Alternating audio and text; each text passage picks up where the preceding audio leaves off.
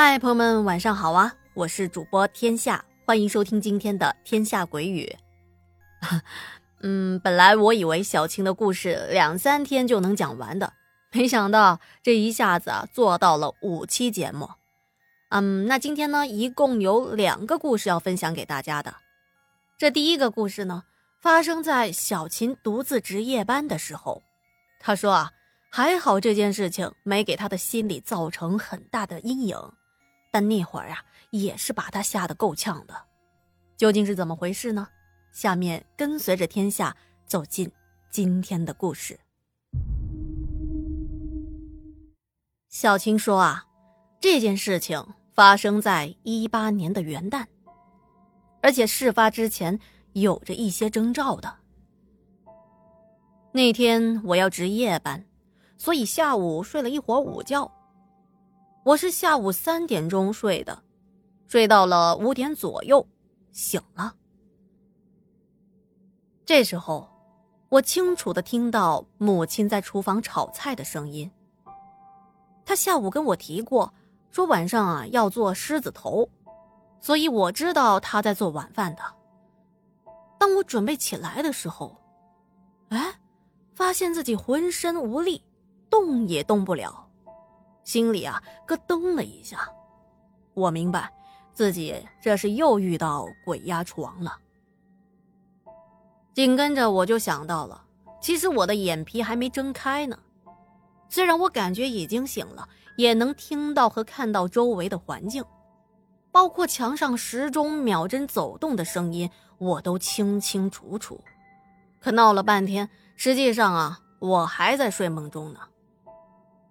有过鬼压床经历的朋友们都知道啊，梦境中的环境都是半虚半实的，有时候甚至就跟真的一样，你都分不清自己到底是醒着还是在梦中。以前我遇到鬼压床啊，也只是动不了，但这一次和之前是大不一样的，我耳边啊传来了两个女人说话的声音。其实我也分不清到底是男是女，听起来呢偏向女性的声音。这两个声音啊是重叠着的，一前一后的说着。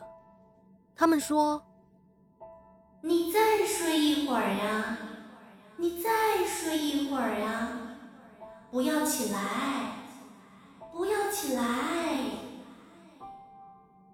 这两个声音在我的耳朵旁边是嗡嗡嗡直响，我被扰的啊，那叫一个心烦意乱。我努力的调动着自己身体的力量，想让自己能够动一动，哪怕是动一下手指头也好啊。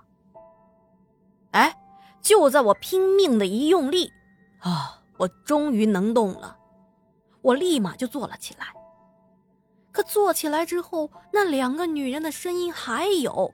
还在说，你再睡一会儿啊！你再睡一会儿啊！我实在是搞不明白，我睡一会儿你们能怎么地呀？这两个声音呢，听起来谈不上恐怖，可是让我感到心慌啊！当我火急火燎的时候，我眼睛一睁，哎，和刚才一样，还是在房间里。但这会儿啊，我还是睡在床上的，耳朵里传来了母亲在厨房里走动和烧菜的声音，但是刚才那两个女人的说话声已经消失了，就仿佛啊，从来不曾出现过。我一下子明白过来了，哦，刚才那做的是梦中梦啊！我以前不也遇到过脏东西吗？所以家里呀一直悬挂着一把宝剑，用来镇宅的。这把宝剑呢不是我随便买的，大家呀也千万不要随便的买一些兵器回到家里，因为每个人的家里情况啊是不一样的。我快步的走到了客厅，把宝剑拔了出来，拿了干净的毛巾，仔仔细细的擦拭着宝剑。每一次我感觉到心绪不宁，我就会擦拭宝剑，相当于给自己壮胆。你也可以理解为啊，是一种心理上的自我安慰吧。我惴惴不安的吃完了晚饭，收拾收拾，出门去单位了。我总觉得啊，下午这个鬼压床，好像预示着今晚不会很太平。到了单位大概是八点钟，今天晚上只有我一个人值班。一般来说呢，值夜班也不会有什么太大的事情，除非是遇到有人报案。当时我在大厅里坐着，看了看手头的文件，这会儿也没什么太紧急的事情，我有点无聊，就拿起了手机看看新闻。我所在的这个驻点是独立的两房一厅，外加一个厕所。到了九点左右，我上厕所。厕所和家里是一样的，开了门进去就是马桶，不是外面那种一大排的厕格。虽说现在啊只有我一个人，但是我习惯上厕所是一定要关门的，毕竟万一要是来了同事撞见我上厕所不关门，岂不是很尴尬？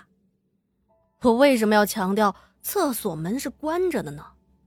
因为接下来发生这诡异的一幕啊。就是从厕所门上看到的。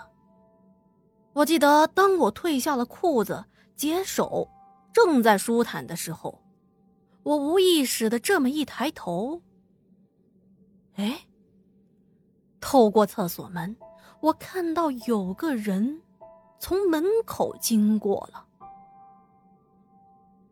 那个厕所门镶着一大块长方形的毛玻璃。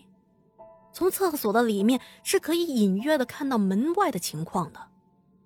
要是有人路过的门口，虽然无法看清人具体的模样，但人的身形是能够看得一清二楚的。正当我拉上裤链的时候，那个人又从厕所门路过了。这一次，他移动的速度比刚才要慢，相当于是慢慢的走过了门口。嗯，难道是同事来单位了吗？如果是同事回来，为什么要在厕所门口来回的走动呢？而且，为什么没有走路的皮鞋声呢？我心下一惊，不安的打开了厕所门，提心吊胆的走了出去。哎，老李，是你吗？是你回来了吗？我不死心的喊了一声，没有人回应我，整间屋子安静的出奇。哎，你们知道的，我本来就很纠结这些事情，于是我马上掏出了手机，给所有有钥匙的同事一个个的打电话，可是他们给我的答案呢，都是一样的，全部没有来过单位。那天晚上啊，我吓得呀，把住店所有的灯都给打开了，而且我也是一点困意都没有，一直强打着精神挺到了第二天的天亮。等到同事们陆续的上班了，见到了活人，我才松了口气。后来我还跟领导汇报了这件事情，可是领导让我别瞎说。我想了想，那时候我还感冒着。可能真的是我眼花了吧。关于小琴的自身经历啊，已经全部的分享给大家了。但是今天的故事还没有结束哦。当当当当，小琴还给了我一个小彩蛋。哎，可别看这个彩蛋小啊，劲儿可足了。下面要说的这个故事啊，是小琴的一个好朋友告诉他的。他也可以保证这个故事的真实性，因为正是发生了这件事情，所以他才去看望了这位生了病的朋友。当他看到朋友一副魂不守舍的样子，在他的询问下，朋友这才述说了事情的经过。在一零年左右，小青的朋友高中毕业后去了他们镇上所属的一个大城市的一家酒店做服务生。平时啊，都住在集体宿舍，宿舍也不大，十来个人挤在一间屋子，条件那可是非常的不好，包括环境卫生都是很差的。尤其是宿舍里的厕所，特别的小，大概只有一平方米左右。厕所顶上吊了一个照明用的小灯泡，侧面呢装了一个小小的排风扇，地上啊只有一个蹲厕和紧紧挨着的小洗手台。这一天夜里呢，大概是两三点钟，朋友起来上厕所，这恐怖的事情可就来了。当时他上完厕所，正准备退出来的时候。由于厕所就在大家睡觉的床铺旁边，他怕声响太大了影响大伙儿休息，再加上那个厕所实在是太小了，只能容纳一个人，所以他是特别小心的猫着身子，一点点的从厕所里往外退。接着他关了厕所灯，正准备慢慢的把厕所门给关上。他的手拉着门把手，正慢慢的怕发出声音的，一点一点的往自己这边拉呢。哎，他忽然看到厕所里面蹲着一个人。要知道啊，那会儿他已经关了厕所灯了，他就看到这厕格里面啊，那个人的眼睛反着光。正抬着头，死死的盯着他。他顿时吓得大叫了起来，这一声惊叫把全宿舍的人都给吓醒了。后来根据朋友的回忆，他说，由于冷不丁的看到一个本来就不应该存在的人出现在厕所，这一下子就被吓到了。